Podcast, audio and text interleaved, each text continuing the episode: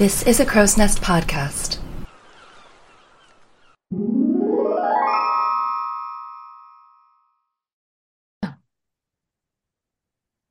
Hello, hello. Welcome back to Damsels Who Discuss as I adjust my pop filter.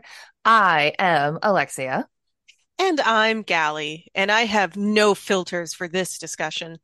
I'm still trying to get this into a nice, comfortable place because unlike Gal, oh, don't go places. unlike Gally, I ha I don't have a convenient like headset mic that's just attached to my head. I have one of the mics that when people who aren't expecting to see it on a camera see it, they go, "Oh, that's fancy," even though it's not really. It's just got a, it's on an arm stand, but it does mean I kind of have to come to it, so I kind of just like rest my face on it. Mm, I think what we need are theater mics so that they're just like attached to their our faces, like right next to our mouths. Oh yeah, Yeah. those super fancy like Britney Spears style Mhm. things. Yeah. And if we can pull it off just like Britney Spears, we can just lip sync. Awesome. Ah. We just have to find people that somewhat sound like we've told people we sound like. Ah, all right. Well, that'll be difficult because there's only us in the world. That is that is a fair point. What's new with you? Anything new with you? Have you been doing any new things? I wasn't prepared to for anything new. My God. Um, I know pop Uh, quiz. panic, panic is setting in. I'm just used to my old regular life. Um, No, nothing. I don't think anything is new or noteworthy on my end. But what about you? Any anything new in the realm of Disney for you? Actually, no. You know what? I'm all over the place. There is one thing new that's Disney related, um, because I Mhm. watched a new short, and I'm actually going to talk about it in this summary here. Okay. So, so there's that. So I will Okay. I will leave that dangling. We'll hold on to that. Yeah. Um, nothing new Disney related for me. Uh, I saw the Barbie movie again. That's not Disney, but it's it's kind of like cute. That's it's it's Cute super sweet. cute, and it's also a uh, force of nature because I think the Barbie movie, as of this recording, has um, gotten more than a billion dollars in worldwide gross. It's something absolutely unreasonable, and I will fully admit that like half the items on my to purchase uh list in the future are things from like the unique vintage get the look collection because they're making so have you seen the movie yet? I actually haven't seen the movie yet. Okay, well you should, but um either way, there's obviously Barbie and all the Barbies in the film wear absolute myriad of very cool clothes. Mhm. But Unique Vintage is making a bunch of Margot Robbie's Barbies outfits. Like the Mm. pink cowboy outfit. I mean, they are they're not I will admit they're not quite movie accurate in that they don't have all the fine detailings, but a very determined person, maybe not me, but somebody who has way more finesse with like making jeans could probably in- enter the rivets to do it. But they're making that. They're making her um, pink gingham dress, this super cute pink gingham romper with the removable skirt that I need. Yeah, and this like super adorable sailor romper. I think they're also making um the black and white striped vintage Barbie bathing suit and like a gold jumpsuit that she wears, and I want almost everything. Yeah, so I'm act I'm on the Unique Vintage site, and Uh-huh. uh, I guess this has now moved from a Disney to a Barbie fan cast. yeah, sorry about it. They're like, these are pretty cool. If you were a fan of the original Barbie doll, like the Mhm. original Barbie Yes. doll, you can totally dress up uh for probably the reasonable price of under $200 per outfit. Yeah, it's Yeah. it's reasonable, unreasonable. It's like ups it's like upper priced fast fashion, I'd say. Unique vintage would fall into that. Yeah. They price wise, I'd put them in with like Killstar or something. Yeah, they're kind of the opposite. Like they're they're Killstar for your friend that prefers to hang out in a library versus um I don't know, the local uh punk club or something like that. I was gonna say trash can because I ran out of ideas. Ouch. I don't know. I mean, I've never done that, but I don't know. I was in a metal band. Isn't that the same thing? Yes. Okay, thank you. Sorry, taking a sip of tea, I had to agree. Yeah. uh yeah. But we can get into Make Mine Music. I actually reference Barbie in here. Ooh, which is perfect. And, you know, for the listeners at home, what you also can see is Alexia took notes in a bright pink uh, notebook. So this will be a Barbie themed Make Mine music, clearly. In pink text. She took notes in pink text. I was just showing Gally the color of my notes. Oh, well, that's wonderful because uh, I believe I'm the one doing the summary you for this. are. So let me drink my pink water and Drink your pink water. and tell me tell me what happened in this movie that I watched uh definitely in advance. Definitely in advance. Uh-huh. All right. So, The vacuum's running again. released in 1946, Make Mine Music is another cobbled together series of unrelated shorts that somehow follow some thin theme from the quite forgettable package era of Disney films. Disney's studio was filled with ideas left on the cutting room floor as animators were pulled to help with the wartime effort. U.S. government training and propaganda films. Rather than figure out a cohesive plot for this movie, Disney needed to spend its time animating Donald Duck building shells for the Nazis and forming the shape of a swastika with his body. This is real. It's a short called Der Fuehrer's Face, and it came out in 1943, and I encourage everyone to look it up. This is what I was talking about with my new Disney thing. I watched this short. It's less than 10 minutes long. you can Oh, find it on YouTube. And it is like it is anti-Nazi propaganda, and I honestly I think it's it's dated, but it's kind of funny. I think I've Um, either heard of or seen clips of that. Yeah, you probably have seen clips of it too. Uh, and also, if you've seen any type of still or screenshot of Donald Duck um, doing the Nazi salute, this is where it comes from. That I yep, that I have seen clips. Yep.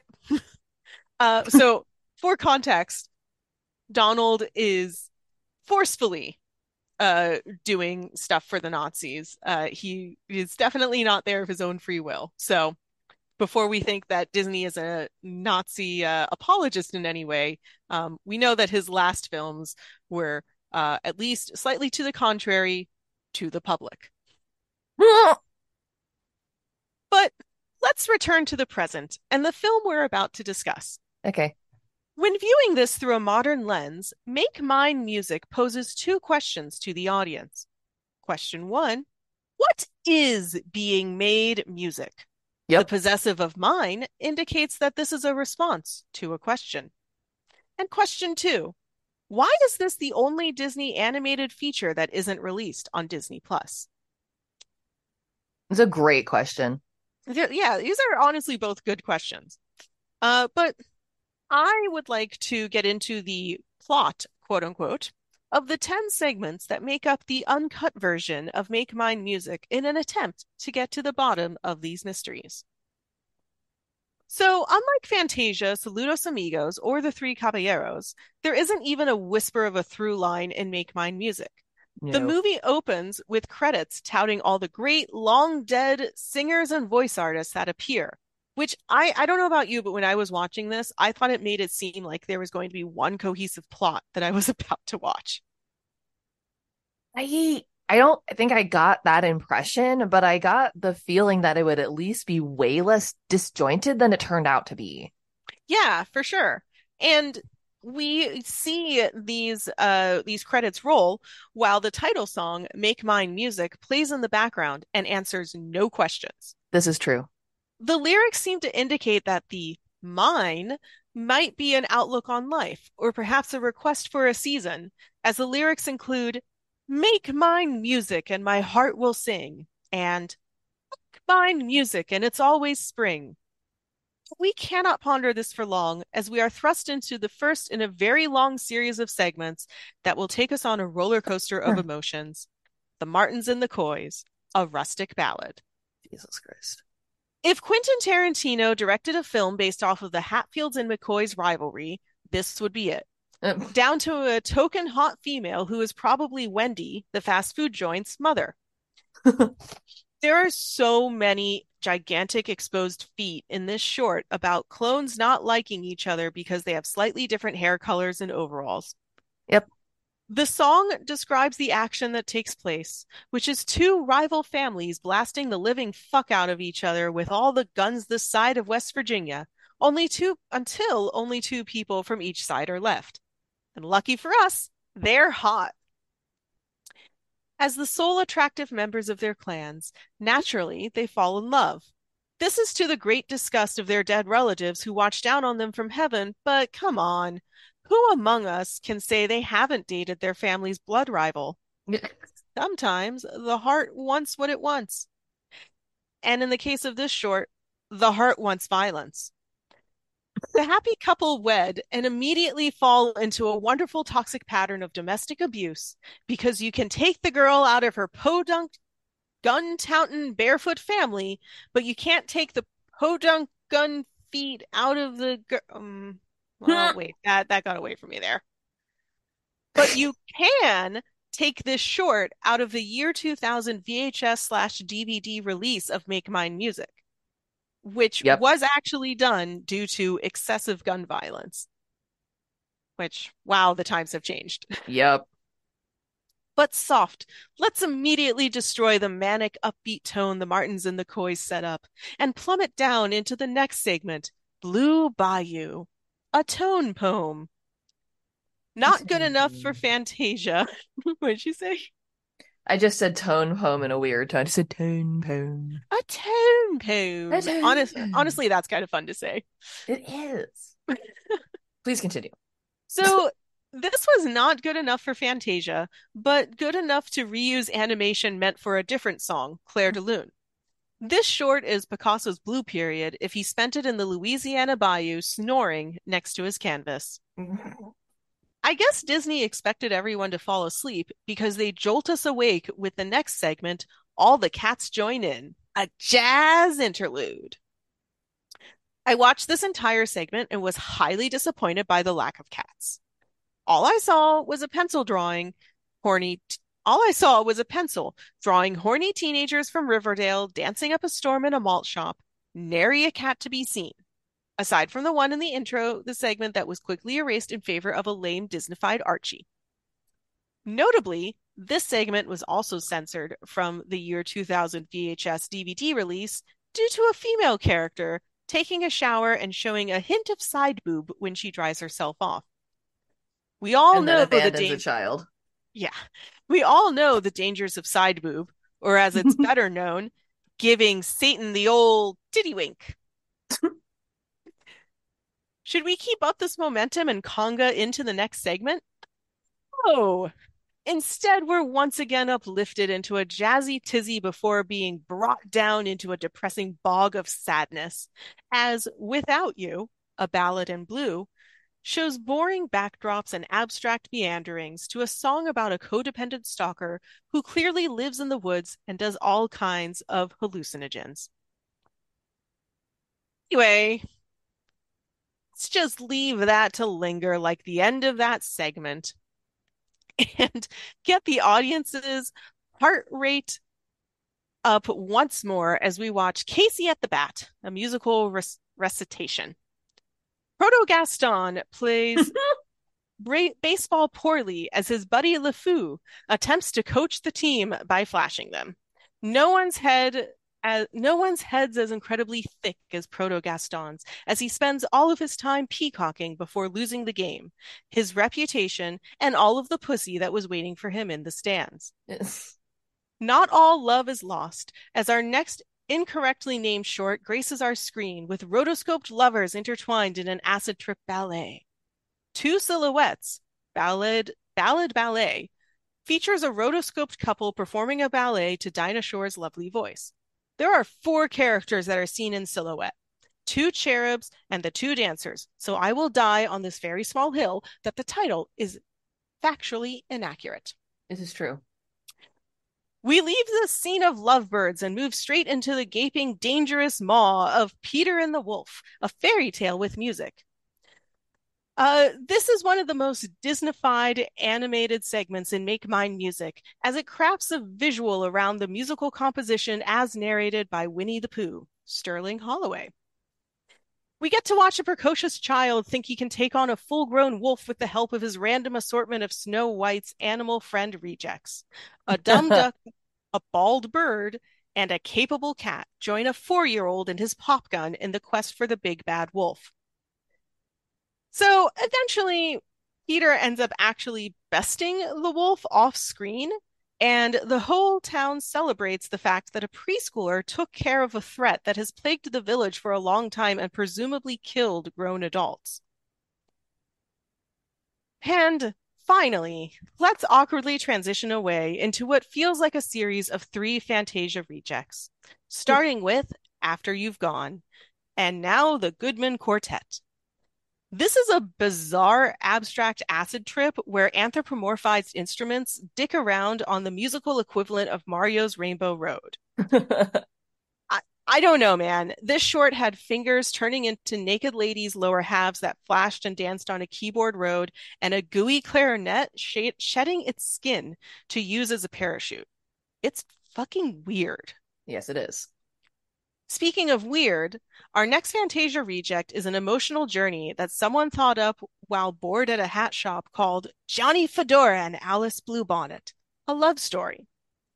This is a straightforward tale of two hats that meet and fall in love while the front window while in the front window display of a hat shop uh, before they're separated because they're hats. So like their Mm. entire purpose is to just be sold separately. If you listen closely and read between the lines, it's obvious this whole plot was brought about when Mickey sorcerer, Yen Sid, walked by the shop one day and decided he hated love, so he'd magic the hats into having personalities and falling for each other. But love is only a little of a battlefield, as Johnny Fedora tears himself apart looking for his lost love as only a hat can, ineffectively and reliant on the wind. The short has to wrap up, however, so luckily this love story has a happy ending as both hats find themselves slightly mutilated, but atop horses that are standing next to each other. And I guess their love can live on that way. Forever. Finally, forever. Finally, we get into the last Fantasia reject of the night, and also the most depressing segment in a film that wants you to feel every emotion under the sun. The Whale Who Wanted to Sing at the Met. Opera Pathétique. This is literally introduced as a tragic tale, so get your tissues ready as we get to watch the folly of man destroy a beautiful animal in a Disney film yet again.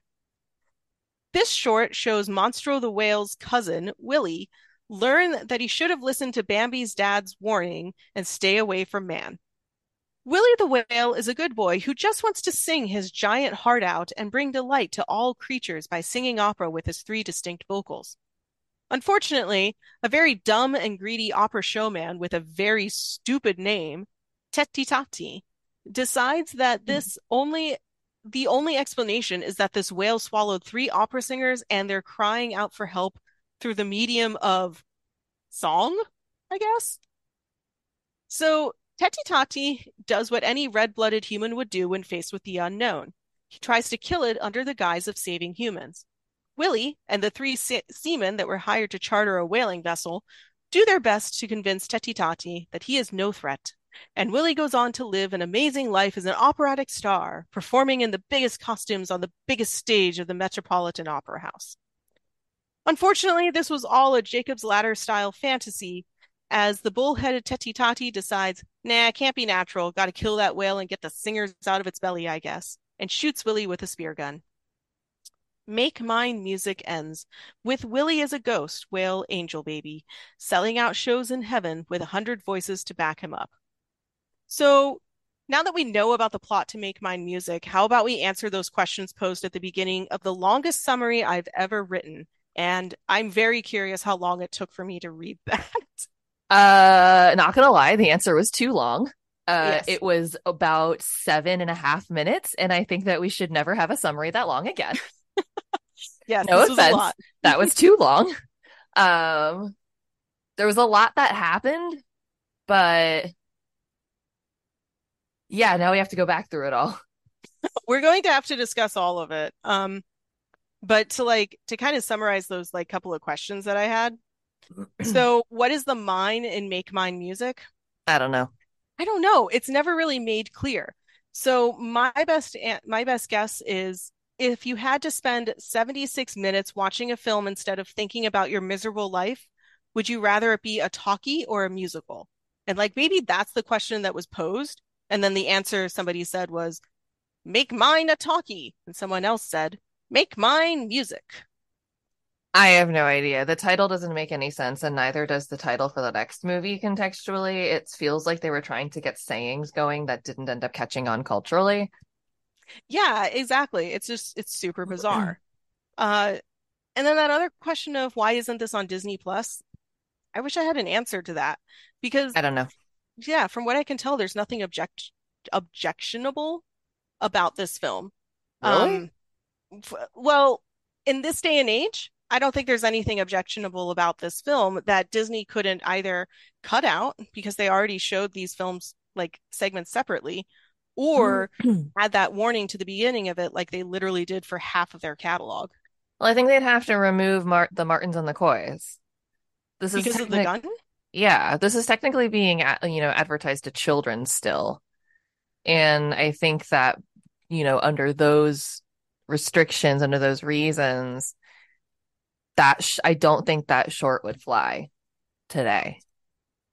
I mean, I guess that's fair. I think from a like from an uh watching this as an adult, um I guess I didn't really see anything in there where I was like, this is worse than Looney Tunes, you know? Oh, I don't think it's worse, but I think, you know, I can completely see where like the MPAA or whatever would find that objectionable because it even says here in the wiki it was censored from the US uh, video release due to the objections to the film's depiction of gun violence. Yeah. So I can see where that would still very much be in effect today. I mean, that's a fair point. Um Well, let's start talking about it. Um, the first one, uh, as I mentioned, was it's called The Martins and the Coys, which is based on the Hatfield and the McCoy feud, and seems equally as stupid to me. Yeah, and the the Hatfield and the McCoy feud was literally just uh some redneck families in like West Virginia who Mhm. I think just didn't like each other, so violence.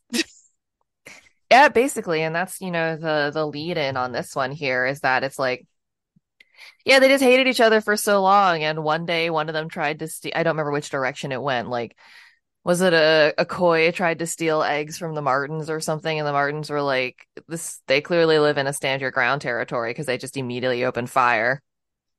I will be honest, I didn't care enough to to pay attention. I mean, I didn't hear who it was, but I saw that's how it started, and then they just started shooting. And then they just started their guns a blasting. Maybe maybe I was just distracted by the like crazy Sasquatch feet and the crazy um drunk elder, the way that he walked. Yep, it's that dude, that dude Yeah. that went and tried to steal eggs. Yeah, there we go. Okay. I don't remember which side he was on, but whatever side he was on started it. And then it quote unquote ends, at least temporarily, when every single member of both sides is dead except for one left. One of which is a dude that looks like he's the early ancestor of Johnny Bravo. hmm And the other girl is who I wrote down is built like retro Barbie. Yeah. The Yep. girl to me, her hair, it just looked like yes. it really did look like Wendy because she has red hair, so she looks like the Wendy's mascot. she Um, does. I also I also want to add, like, as people are listening, they might be wondering how we actually watch this. Uh, if Yeah, because it's not on Disney Plus. yeah, it's not on Disney Plus, um, and we obviously watch the uncut version of it. So if you, dear intrepid listener, are interested in watching this as well, uh, I recommend Googling, just Googling the uncut um, Make Mine Music. There is a post on the Internet Archive where someone somebody uploaded the Japanese uncut laserdisc. Yes. I wrote down in my notes that maybe this um was censored in addition for gun violence for just being super stereotypical.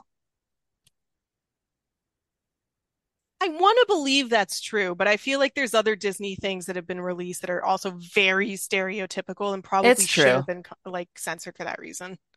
Yeah, I mean, the whole thing of this one is that they all shoot, the two of them are left, they see each other and fall in love because of course they do. They get married, and then the joke is that after they get got married, everyone was like, all the dead ancestors were like, "Oh, they're not fighting anymore." Well, joke's on you, people. This is a stereotypical, terrible, bad marriage full of domestic violence, and they fight worse than everybody. So they just keep beating on each other. It's great. Everyone's Yeah. happy. Yeah, everyone in heaven is so happy to watch their living descendants destroy each other In marriage, nonetheless. In marriage. Aren't we glad that they're stuck in this horribly violent marriage? Congrats to us on our cloud made up of angry vengeance and violence. For real. Well, I mean, I I will fully admit though that I did find that short more entertaining than the one right after it, which is Blue Bayou. I think that this one would have been better with the original Clair de Lune score. I agree. Um, I just was kind of bored by the entire thing. Yeah, all I wrote was Clair de Lune would have been better and beautiful and boring. Yeah, Indistinguishable from opening choral is the other thing that I wrote. and that's really true too. Um, I I was like, let's watch a bird slowly walk around in darkness and then fly. Fly. Oh, good, flight. Like, And it's again, it's this very slow crooning, put you to sleep style choral song, yeah. but it ends pretty abruptly.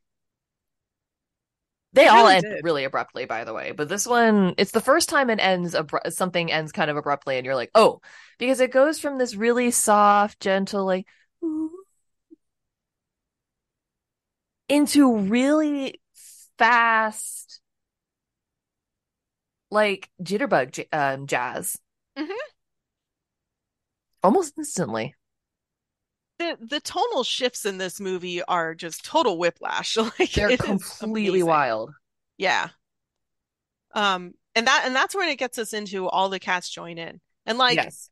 so I was telling Alexia that I did so many drawings for this because this was a really long movie. There was just so many segments, and I feel like there's a lot of stuff that maybe a lot of listeners probably can't see because they aren't going to watch the movie on their own. You can't find it. But Yeah, I could not draw a thing for Blue Bayou. I was just it was boring. that bored. It reminded me of the like going to bed sequence in Bambi, Yes. where that's all it was, where it's like, all right, it's a bunch of beautiful animals going to bed. Yeah.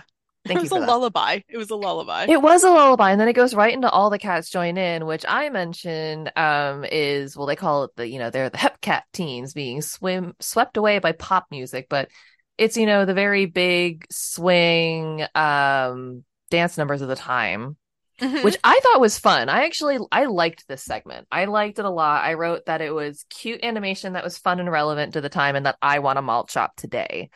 Um, that isn't to say that it isn't without issues. It's, you know, the first thing that happens is that this girl gets a call from a boy and he's like, Hey, come listen to this music. And she's like, Yeah, and runs out on her babysitting job. So that's a good start. Yeah, that was that was a great start. Um, and we also have like the guy who makes the call. He's just he doesn't have any money, so he relies on the uh pencil god. Like this is one of those shorts where the animators get to really play around with it, which I think adds the fun to it. That is also true. It was, excuse me, it was just a good time.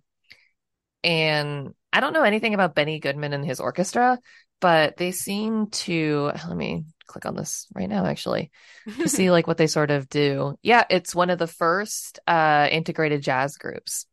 Ooh, well, that's pretty interesting. Yep. And exactly here's what I the words that I wanted. Popular swing big big band. That's the music that I wanted. Um yeah. Yeah. Well- so that was his um that very much the influence of the score of that one. Yeah. And so it, it's kind of fun because we get to watch all of these uh 1940s teenagers just like hop into this kid's car on the way to the malt shop. And I don't know if you if you notice this, but they go by this one girl who she looks like a she's just staring up into nowhere and she kind of looks like a character from like uh Hayao Miyazaki anime or something like that. Yeah, a little out of place. Um, and then when all of the kids are jamming at the malt shop, we get all of these like sequences of Mhm. of boys and girls dancing to with each other, all different shapes and sizes, but within reason, because Yes. there's a sequence where a boy is like, "Boy, I wish I had a dance partner," and the As do. pencil and the pencil draws this girl, and the girl okay, maybe a, a slightly larger behind, and the boy rejects her. And Yup. she angrily looks at the pencil, and the pencil erases part of her butt. Yeah, it makes her smaller. Yeah, and then he's like, okay, now I can find you attractive. Let's jam. Yeah, and she wasn't like sad about it or anything. Like, oh, he rejected me because she was like, "Hey, you, fix this. Fix my butt, it's too big. This isn't the way it's supposed to be." Yeah. Yeah, and then of course, you know, they all just dance and dance and dance and dance after fat shaming the world and a pencil. Mhm. And I guess the music just gets so loud that the jukebox explodes. Yeah, I literally didn't write like what the ending was to this, and I realized as I was sitting here, how the hell does this thing end? That's how it ends. Yeah, the okay, I guess exploding jukebox. That works. Yeah, and then speaking of tone shifts, it goes right into yet another tone shift. This is the it's called Without You, and it's one more like slow lullaby like crooning style songs. Mhm. But unlike the others, which had some sort of visuals to them, this one is just like abstract art, abstract animated music art. It's odd and boring. It's odd and boring, and the lyrics make it really seem like this dude is just like super obsessive and stalkery. Like what part so part of the lyrics are, I'm so lonely and blue when I'm without you. I don't know what I do, sweetheart, without you. Yep. It just kind of felt like it was some guy staring through a rainy window at some woman who doesn't know that he's there as he's singing singing this to her. This is like the inspiration for um I'll be watching you. Or every breath like yeah. Every breath you take, Every breath yeah. you take. For people I don't remember which one's the actual word, title of the song and which one's the one everyone knows it as. Yeah. both out there. Um the only note I really wrote for this one is are we missing a length quota? Like I I didn't quite understand why this was thrown in. Again, the, there's a, a very strange tone shift here. It's just like, and you're up with um the Martins and the Coys, and immediately brought back down with Blue Bayou, and then you're hard back up again with all the cats join in, then immediately down again with Without You, and then we go right back into yet another up with Casey at the bat. Yeah, I, I I don't know what the deal was that huge tonal shift either, and the fact that it was this way. Because because that's the other thing, at least from our research, there isn't a whole lot about the production No, of this. Like, there's a couple of these. If you look at the Wikipedia articles for some of these segments, it's literally just the segment name and then some pictures from it. Yeah. Like, there's no background as to why or what these segments are about. And I, I I think that Casey at the Bat was at least fun. yeah.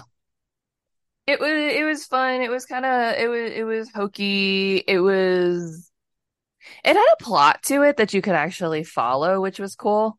hmm and a change from some of the other ones, which are just kind of a little uh the past ones, except for the first one, have all been kind of abstracty. So this one is like, you know, we're playing a football, I mean football, a baseball game. Good Yeah. morning.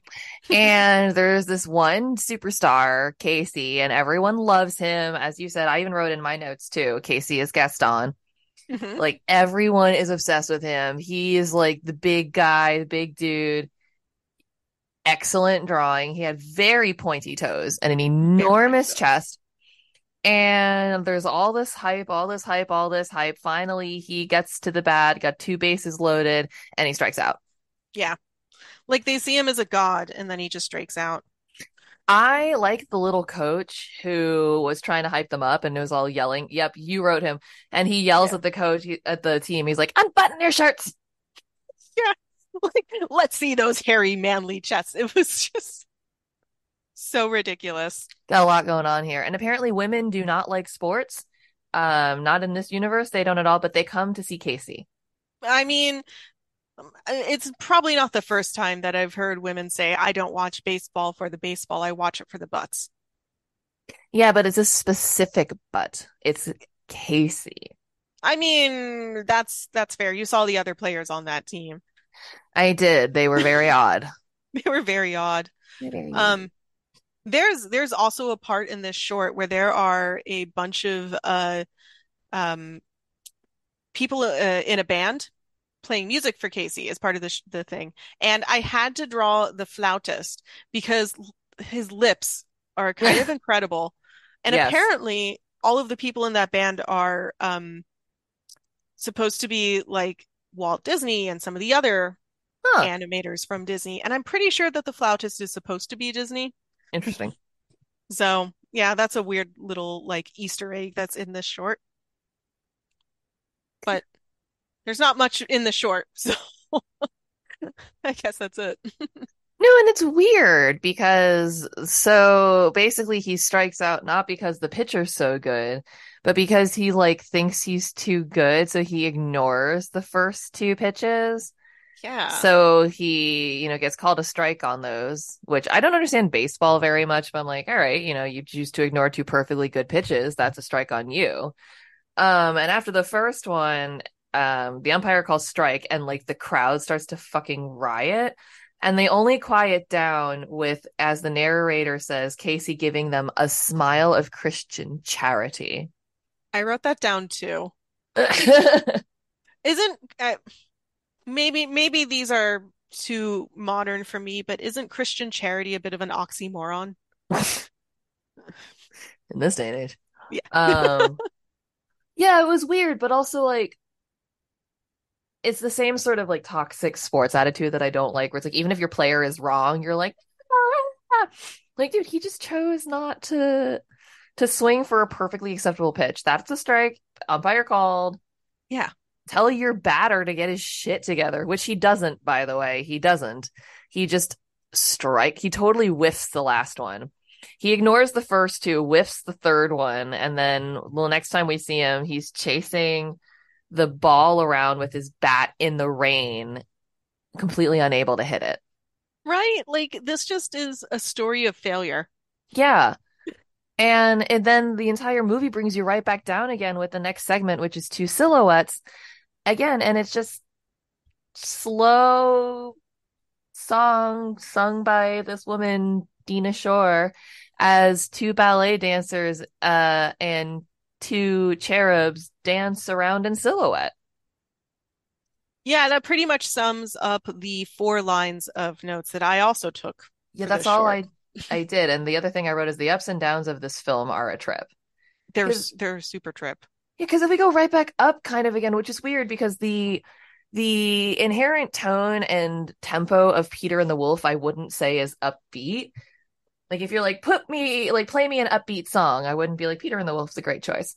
But Mhm. narratively presented with, you know, the narration of Sterling Holloway and animated the way that it is, this is definitely an upbeat number. So again, we're going right back up again from a super downer of two silhouettes to Peter and the Wolf, which I have just said is narrated by Sterling Holloway, aka Winnie the Pooh. Yeah, and honestly, I feel like this was my favorite. Um, actually, this might this this and the, the whale who wanted to sing at the Met are probably my two favorites of the uh Make Mine music, and it's mostly because the animation itself is super fun. Like I Yeah. I I had to pick out like four different parts I uh, like because. I was just having fun. Oh, I'm sorry, five different parts from just this one short where I was doodling because I was just having so much fun with everything. It's a really fun one. And I think that this is the this is one that I think many people have seen separately. Because I Mhm. know that I have seen Peter and the Wolf this segment before, but I've not seen this entire movie all the way through because I remember it. I remember Peter with his pop gun and his pink pants. Yeah, and I absolutely remember uh like the really weird squiggly wolf and how kind of terrifying that was as a kid. Yeah, like this extremely long nose. hmm And it was very weird. Jesus, Leda. Well, both dogs are going off now. Uh, so yeah, the plot of this one, I think we all know the fav the famous story. Peter uh wanders off with his pop gun and his pink pants into the forest and somehow manages to get the better half of a wolf. Yep. And along the way, there's animal friends. There's a duck that Uh-huh. gets eaten. Not Uh, eaten, Well, but eaten. Eaten, but this is Disney, so they are like, no, we need to bring the duck back. Which was confusing because after she gets quote unquote eaten in in the tree trunk, they show a sad version of this duck in a duck heaven, like Yeah. waving goodbye to you. And then later on, when um the other bird, Sasha, is mourning her, she comes and joins him, and it's like, oh, you're not dead after all. Like, what? You show uh, what? What? Yeah. Supposedly, the bird uh, or the duck ended up hiding in a tree, so the wolf could only get like a nibble of its tail. But that doesn't really explain why the wolf also like licks his lips and gives up. Right.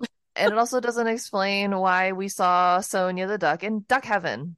Right.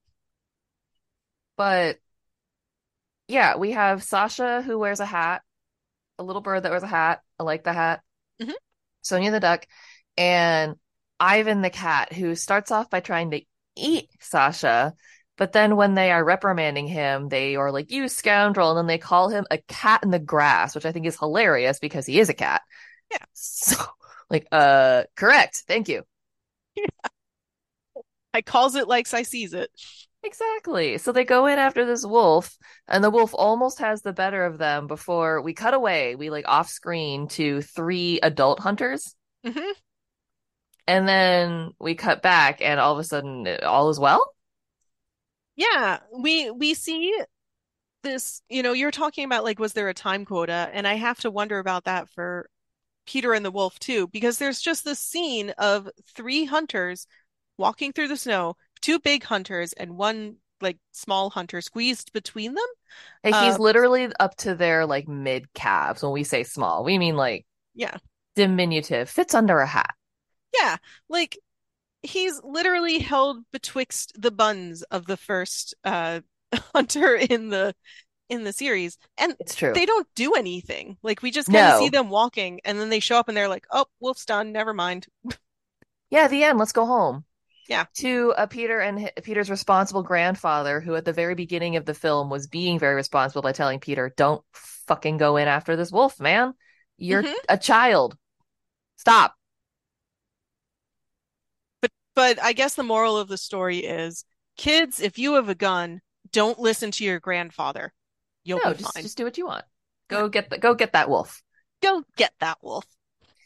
Uh, the next number is After You've Gone. For all I've written down for this is, uh, and as you said, this is another very jazzy, big bandy thing, but instead of a bunch of teenagers, it's like weirdly acid trippy, anthropomorphized, just instruments and music waves and stuff, including a set of finger, like hands that turn into ladies' fingers that do like a can can routine. And as you have drawn in your notes, they also have butts. Yes, Dancing And, fingers like, have butts. dancing fingers as legs with butts, and they also have fingernails as their little shoes. Yes. And, and then I thought, well, maybe I should draw more than just these weird naked butt fingers. Um, so I also drew the slightly melty clarinet, which I think is the closest we get to a sassy animal. There's a that does seem to be a very sassy clarinet oboe deal. Yeah. But that's all I have written down for that. Um, and then the next short is Johnny Fedora and Alice Bluebonnet, which, as you said, is two hats that fall in love in an apartment store. Gets separated when the when Alice gets uh bought, and then eventually end up together again when they both end up next to the same like ca- worn by uh, a pair of carriage horses. I was so freaking confused by this. I I I I understood the plot. I Yes. was angry by the plot. I- And yep, go on. What were you going to say? I was just gonna say I agree. Yeah. Um, I did I did two drawings from this one. One is at the very beginning with the opening, there's these very bizarre looking like cherub car like cherub drawings. So freaking horrifying. Yes, And then I drew are. two hats kissing each other. Cute. And in the in the song, uh, they talk about how uh, the blue bonnet hat was bought for twenty three ninety four. How much is that today? in today's dollars, that would be about four hundred six dollars. so that is a designer hat. I see. Assumedly, or it's a Oh, really big indication of inflation. Both. Both those things. Well, Uh I have one completely useless fact about this movie that has Okay. nothing to do with the movie, but the Andrews sisters. okay. Um, my grandfather's brother was married to Patty Andrews from the Andrews That's sisters. extremely funny. Yes. I was gonna say controversially, I thought this number would also be better without vocals.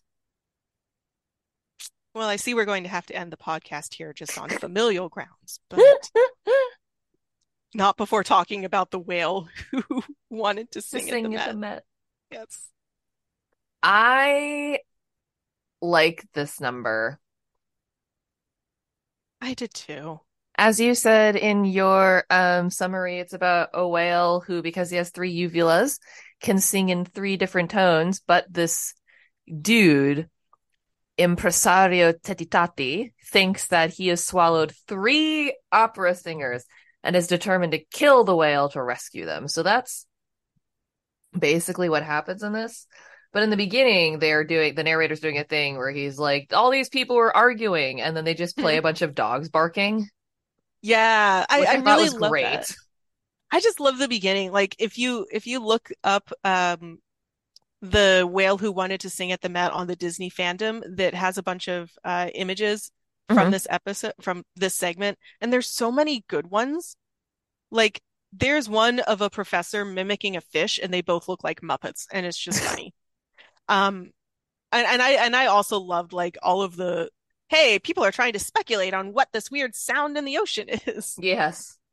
Oh, the old timey sort of jokes at what is this? Mhm. But the guy, Tetitati, I wrote he's related to Stromboli from Pinocchio.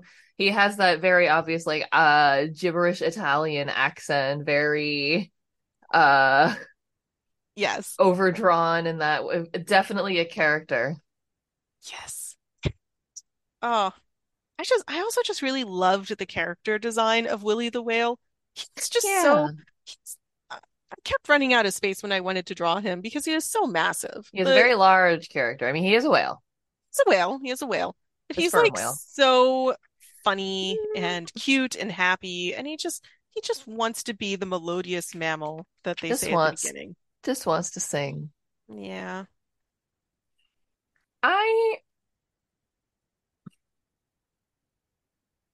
it's interesting. I don't quite know what the moral of the story was because, you know, they go out, Teti Tati takes these three sailors out, and as soon as they hear Willie sing, the sailors are convinced. They're mm-hmm. trying to like tackle Teti be like, stop it. Yep. Yeah. You dra- they're super enamored by this whole thing. They are loving this concert. And they show a like what if style montage where they show what would happen if like Teti Tati was convinced and they're like all making money and Willie's singing all these sold out venues and everything's good and everything's happy. And then this loon balloon runs over and harpoons this whale to death. He had a bad idea in the first place. Several people tried to stop him. Yup. And he kept going, Nope, I am insistent that there are three opera singers stuck at the bottom of this whale. And the only way to get them out is to kill the whale and let the whale drown at the bottom of the ocean so that I guess they can then swim out? Right. Like, that was was the plan? what's the rescue plan here? Yeah. I did like that the um final the what if segment did give us a handful of different operatic numbers that we Mhm. got to hear perform. So I really liked that portion.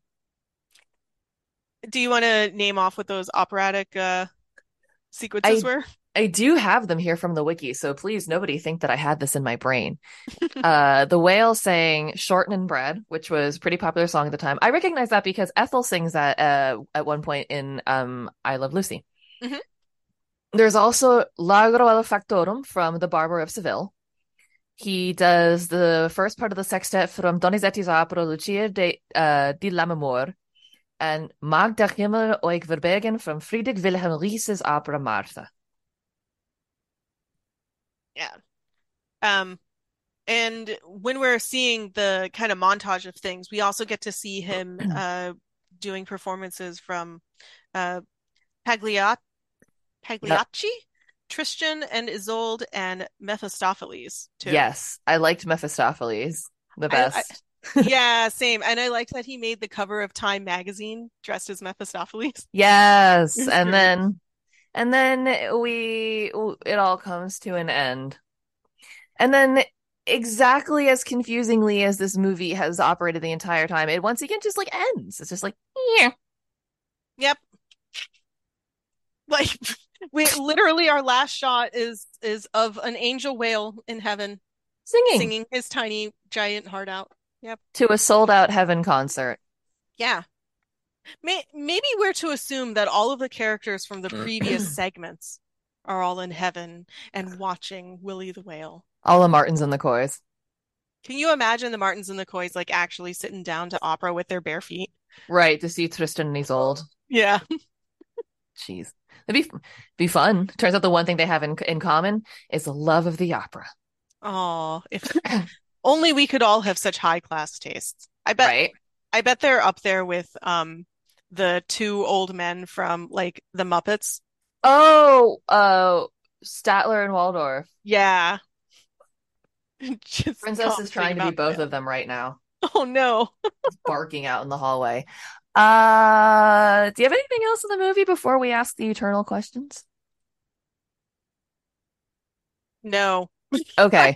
I have nothing else for this movie. All right. So did you like fun and uh make mm, make my music and do you recommend it? I I 50-50 liked it. But I do recommend it because for the sole reason that you cannot find it on Disney Plus. So I think that it's like just worth watching as a bit of a like, oh, what an interesting thing mm-hmm. factor. Yeah. So predictably, I did not like it and I did not I do not recommend it. I think that the relevant shorts can be watched separately online. And Yes. the rest of them can be ignored. You can totally watch The Whale Who Wanted to Sing at the Met online. You can definitely see Casey at the Bat online. And I personally really, really liked all the cats join in, but I do have a soft spot for that like era and that music and stuff. So that that's yeah, that's me. I'm I'm keeping in trend again. We're, we're gonna head into the era of movies that I like and recommend. We will, we will. I promise this isn't a continual thing, but for now, mm, no. Well, we we are going to actually get into movies that are like recognizable. Like we'll say the titles and they're recognizable, which will Yes. be great. But Speaking But- of titles that are recognizable, though, what are we doing next week? uh, well, you're probably not going to recognize this title, but you might recognize some of the sequence uh from it. Probably We- and probably. We are going to be watching Fun and Fancy Free, which is another package era film uh, with only two segments to get through this time, one called Bongo and the other called Mickey and the Beanstalk. Which I also know I've seen independently from this movie because I've never seen this movie, but I know Mhm. I've seen that segment. Mm-hmm. Exactly. Like Mickey and the Beanstalk is going to be super recognizable. I'm also just now realizing, I'm sorry, I can't actually see you from the angle that I turn my microphone to. I think I cut you off earlier because I can sometimes see you start to talk before I can hear you. I apologize. Well, that's not a worry at all. Uh, that's what editing is for, and we Oh, can I'm always going edit just that at all. Ah, well, shame then. Uh, you all get to listen to this podcast raw and unedited and uncut, unlike Meow, meow, Make Mine. Music. This is true. Uh, ooh, my voice is cracked. Anything else before I go and go through puberty again? Uh, no, I don't think so, but I do think that I'm going to have to tell you as you are going through puberty. Okay. So long, glamour boys. So long, glamour boys. Damsels Who Discuss is created and produced by Crow's Nest's podcast. Your hosts are Gally Articola and Alexia Thirumalai. You can find us on Facebook at facebook.com slash damsels who discuss, all one word. On Instagram at instagram.com slash damsels who discuss, all one word again. And on Twitter at twitter.com slash damsels who disco, because Twitter has a character limit. Or you can also email us at damselswhodiscuss at gmail.com. So long, glamour boys! So long, glamour boys.